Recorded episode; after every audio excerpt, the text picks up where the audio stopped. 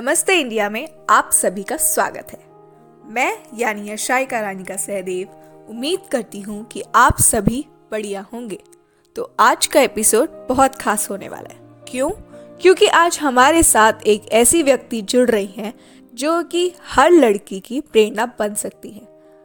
Please welcome Divyanka Krishna founder of woman light and I am the every girl podcast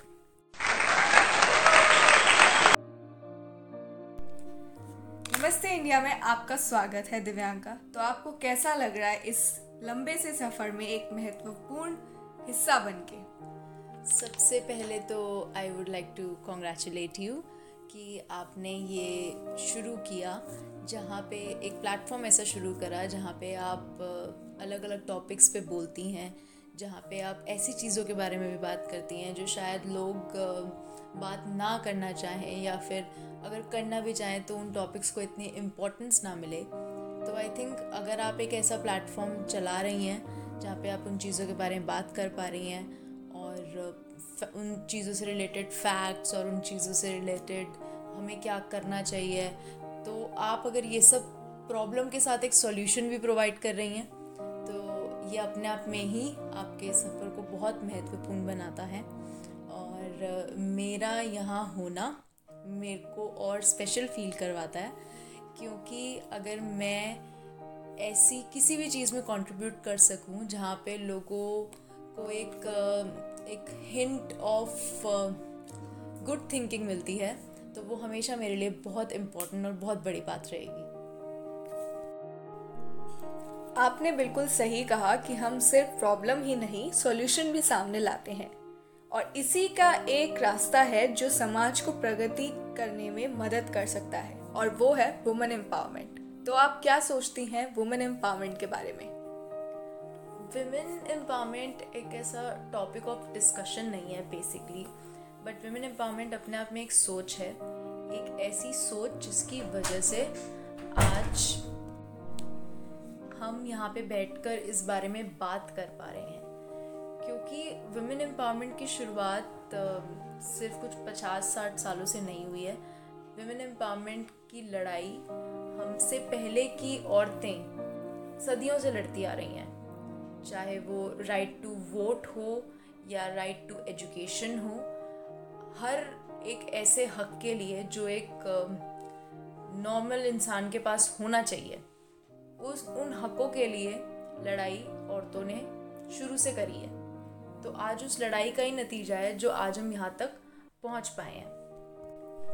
और ये सिर्फ़ यहीं तक नहीं है, क्योंकि आज भी हम देखते हैं कि लड़कियाँ पढ़ रही हैं, काम कर रही हैं। तो बहुत कॉमन थिंकिंग है कि अब तो सब नॉर्मल हो गया है। पर ऐसा कुछ है नहीं, क्योंकि आज भी छोटी छोटी चीज़ों में वो पुरानी सोच सामने आई जाती है। आज भी छोटी छोटी बातों में हम ये पहचान लेते हैं कि फ़र्क अभी भी उतना बेशक उतनी इंटेंसिटी के साथ हमें दिखता नहीं है, पर अभी भी एग्जिस्ट करता है। और वो करता रहेगा तब तक, जब तक हम उस फ़र्क को पहचान नहीं पाते। अगर हमें पता ही नहीं चलेगा कि हमारे साथ फ़र्क हो रहा है तो हम कभी उस फ़र्क के लिए लड़ नहीं पाएँगे। तो अभी भी हम रह रहे हैं, जहाँ पर छोटी छोटी चीज़ों में हम देख सकते हैं, ऐसे छोटे छोटे फ़र्क। पर वो छोटे छोटे फ़र्क बाद में जाकर बहुत इफ़ेक्टिव होते हैं। और इसलिए अभी भी हमें बहुत आगे तक जाना है।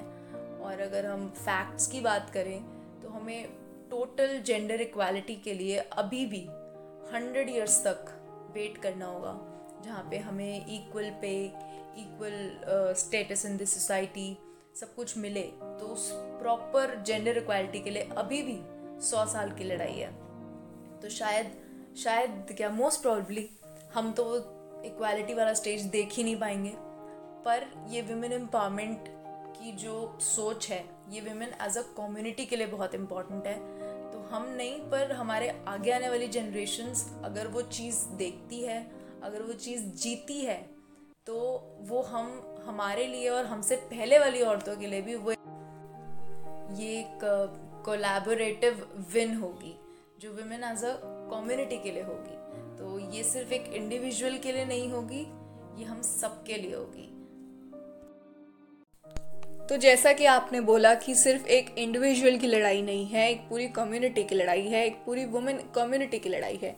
तो आप आजकल आसपास अपने देखती होंगी समझती होंगी तभी आप ये सब बोल रही हैं। तो जब हम उसकी तरफ़ जा ही रहे वुमेन एम्पावरमेंट की तरफ़ हम जा ही रहे हैं तो आप ऐसा क्या सोचती हैं ऐसा क्या समझती हैं कि कौन सी ऐसी चीज़ें हैं जो वुमेन के लिए एक इंडिविजुअल के लिए मुश्किल होती जा रही आई uh, थिंक जब हम बात करें कि कौन सी चीज़ें मुश्किल होती जा रही हैं तो हम अभी फ़िलहाल तो अभी हम सिटी लाइफ की बात करेंगे क्योंकि जहाँ मैं रह रही हूँ मैं वहीं के बारे में बता सकती हूँ।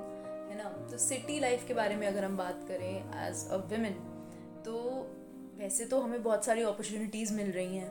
हमें बहुत सारे गवर्नमेंट की तरफ़ से भी हेल्प मिल रही है। तो हम लोग काफ़ी अच्छा प्रोग्रेसिव मोड में हैं। बट अब इस पॉइंट पे आगे, क्योंकि हमारी जनरेशन जो है, वो वो आई थिंक ऐसी पहली जनरेशन होगी जहाँ पर हमें रोक टोक कम है। हम अपने हिसाब से अपने सपने चुन सकते हैं, अपने हिसाब से हम अपनी लाइफ प्लान कर सकते हैं। पर अगर हम बोलें कि क्या मुश्किल होता जा रहा है तो वो शायद प्रोफेशनल और पर्सनल लाइफ में जो एक बैलेंस होता है, वो हमारी जनरेशन अभी क्रिएट करना सीख रही है। तो ये नहीं बोलूँगी कि बिल्कुल ही नहीं हो सकता बट हाँ वो बैलेंस को सीखने में उसमें थोड़ा वक्त लग सकता है। और वो वक्त काफ़ी लड़कियों को नहीं मिल पाता, क्योंकि लड़कियों के लिए एक डिसाइडेड एज होती है, जिसके लिए उन्हें शादी कर लेनी चाहिए। और लड़कों के लिए वो एज जितनी मर्ज़ी तक एक्सटेंड हो सकती है। अनटिल एंड अनलेस वो एक फैमिली सपोर्ट करने के लायक नहीं बन जाते। तो उनके पास बहुत सारे करियर अपॉर्चुनिटीज़ होती हैं।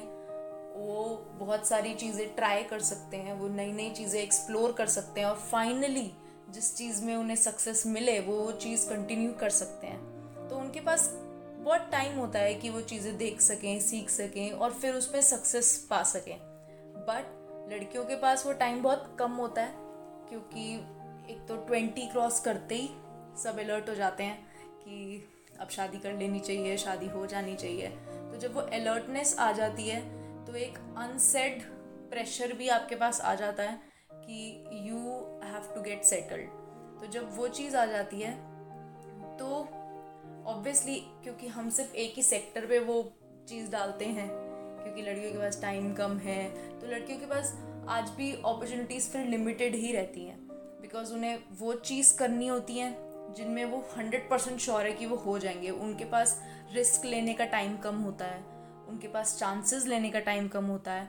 और अगर कोई वो चांसेस ले, अगर कोई वो रिस्क ले और फिर उसमें सक्सेसफुल ना हो पाए तो फिर जो नेक्स्ट करियर अपॉर्चुनिटी है, उसके लिए बहुत सोच समझना पड़ता है। उसके लिए बहुत फाइट करनी पड़ती है घर में, क्योंकि ऑलरेडी जब आप उस एज में होते हो ट्वेंटी फाइव ट्वेंटी सिक्स इस एज में होते हो और आप एकदम रैंडम उस पर बोलो कि नहीं, अब मुझे ये नहीं, ये करना है तो फिर वो जो एक सपोर्ट होता है वो कहीं ना कहीं डिमिनिश फैमिली सपोर्ट जो होता है वो कहीं ना कहीं डिमिनिश होता और नज़र आता है क्योंकि फिर आपको एक ही चीज़ बोली जाती है कि ठीक है अब तुम शादी कर लो उसके बाद फिर तुम देख लेना जो भी तुमने करना है। तो प्रायोरिटी जो होती है फिर वो आपके करियर से हट के वो आपकी शादी पर ही आ जाती है। तो आई थिंक ये बैलेंस uh, क्रिएट करने के लिए अभी हमें टाइम लगेगा सीखने में समझने में पर जहाँ तक मुझे लगता है, वहाँ तक जितना भी हम लड़कों को अपॉर्चुनिटी देते हैं सीखने, समझने की अलग अलग अपने टैलेंट्स को ट्राई करने की, उतनी अपॉर्चुनिटीज़ लड़कियों को भी मिलनी चाहिए। और सिर्फ़ एक नहीं, एक चांस नहीं, अगर वो दो तीन चांसेस भी चाहें तो ज़रूर उन्हें मिले, क्योंकि आई एम श्योर कि जो भी लड़कियाँ हैं, उन सबको पता है कि उनको अपनी लाइफ कैसे लीड करनी है। तो दे नो कि कब उन्हें शादी करनी चाहिए, कब उन्हें नहीं करनी चाहिए। करनी भी चाहिए या नहीं करनी चाहिए, वो भी उनकी पर्सनल चॉइस है।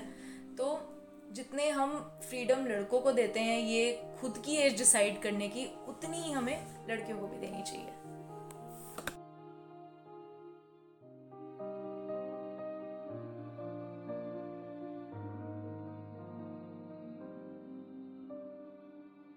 आप ऐसी क्या क्वालिटीज़ देखती हैं एक एम्पावर्ड वुमेन में? एक एम्पावर्ड वुमेन में आई थिंक ऐसा कुछ स्पेसिफिक चीज़ें नहीं हैं। प्लस माइनस हर किसी में हो सकता है कोई भी परफेक्ट नहीं होता ऑब्वियसली बट कुछ चीज़ें हैं जो एक एम्पावर्ड uh, वुमेन में बहुत प्रोमिनेंट होती हैं।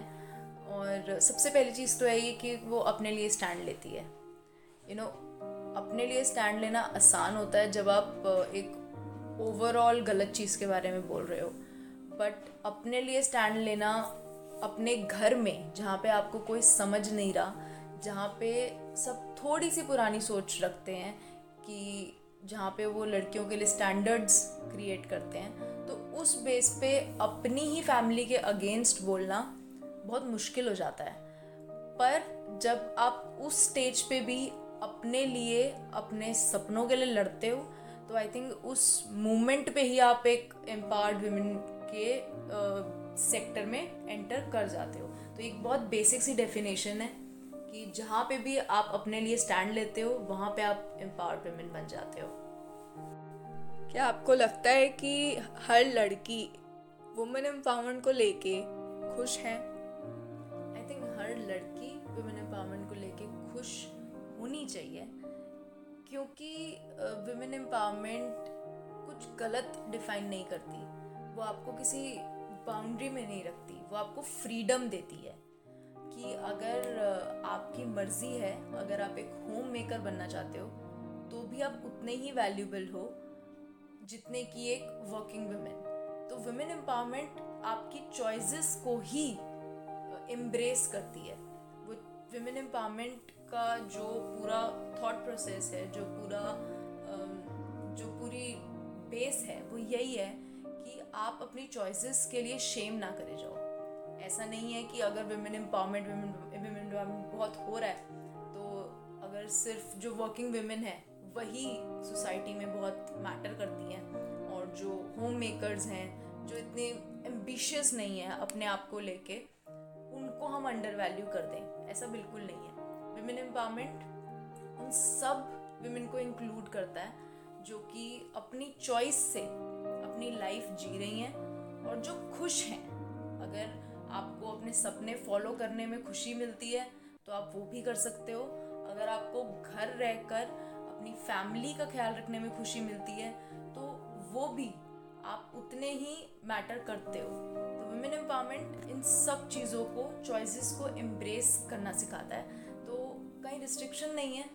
अगर आप खुश हो तो आप बिल्कुल इस चीज़ को सपोर्ट करोगे।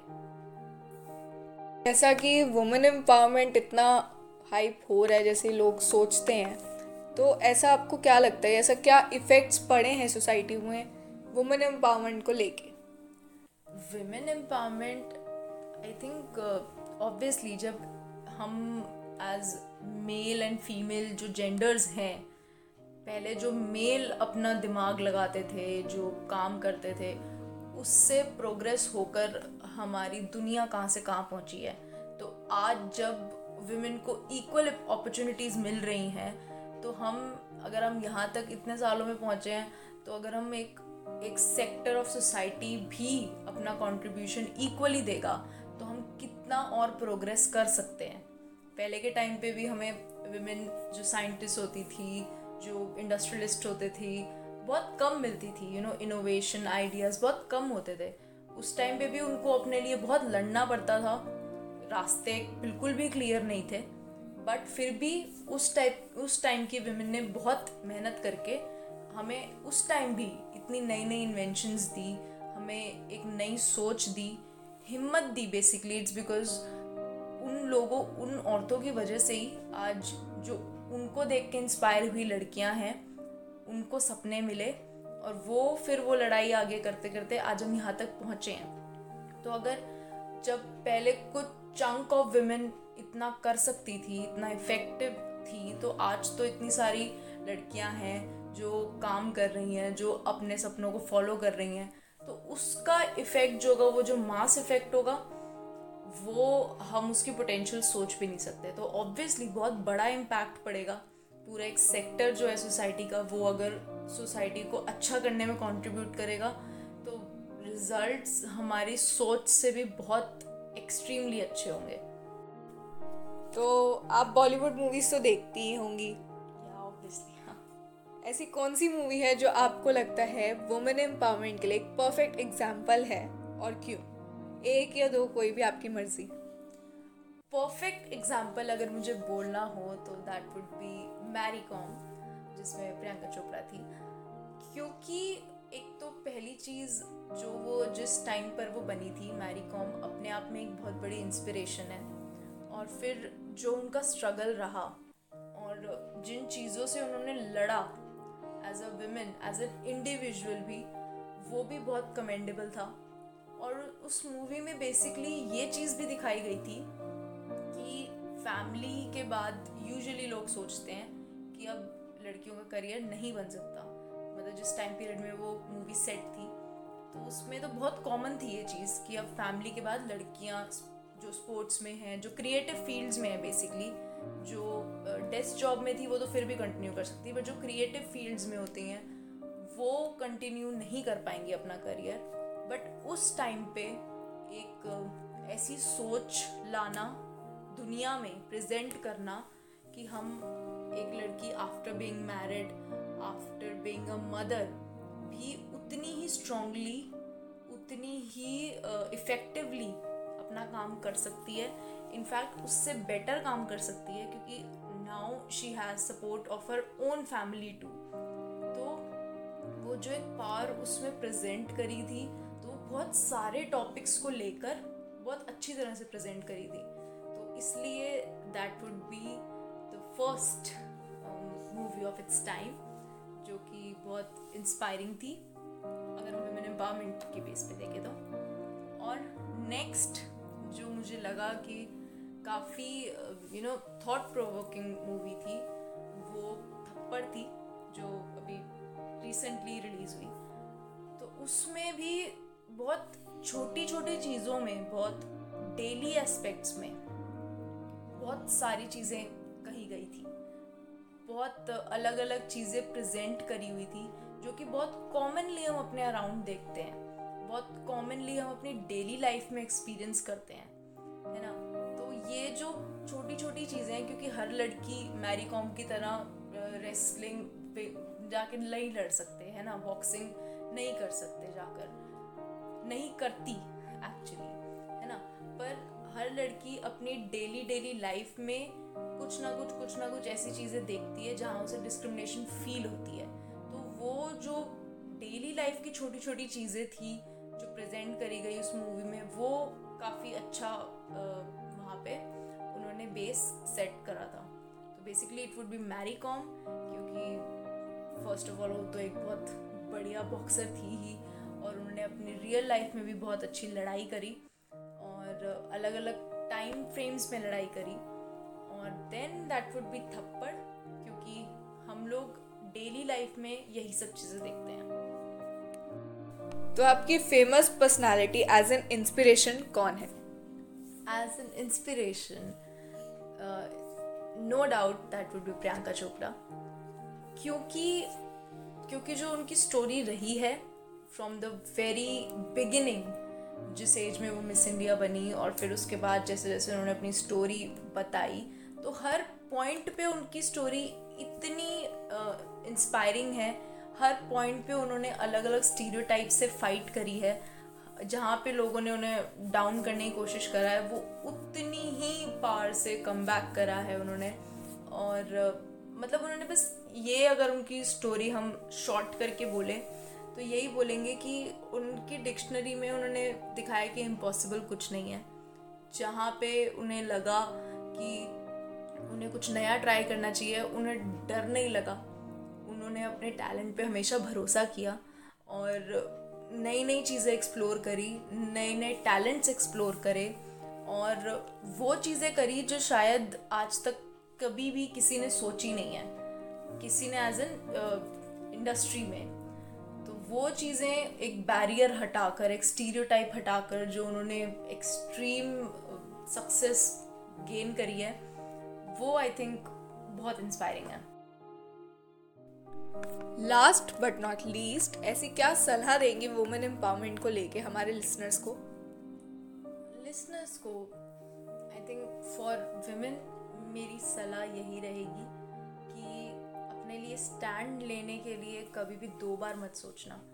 हो सकता है अपने लिए स्टैंड लेने के लिए आपको अपनों से ही लड़ना पड़े, पर अगर बात आपकी खुशी की है और आपको लगता है कि यही सही रास्ता है आपके लिए तो बिल्कुल आप अपनी बात सामने रखें, समझाने की पूरी कोशिश करें।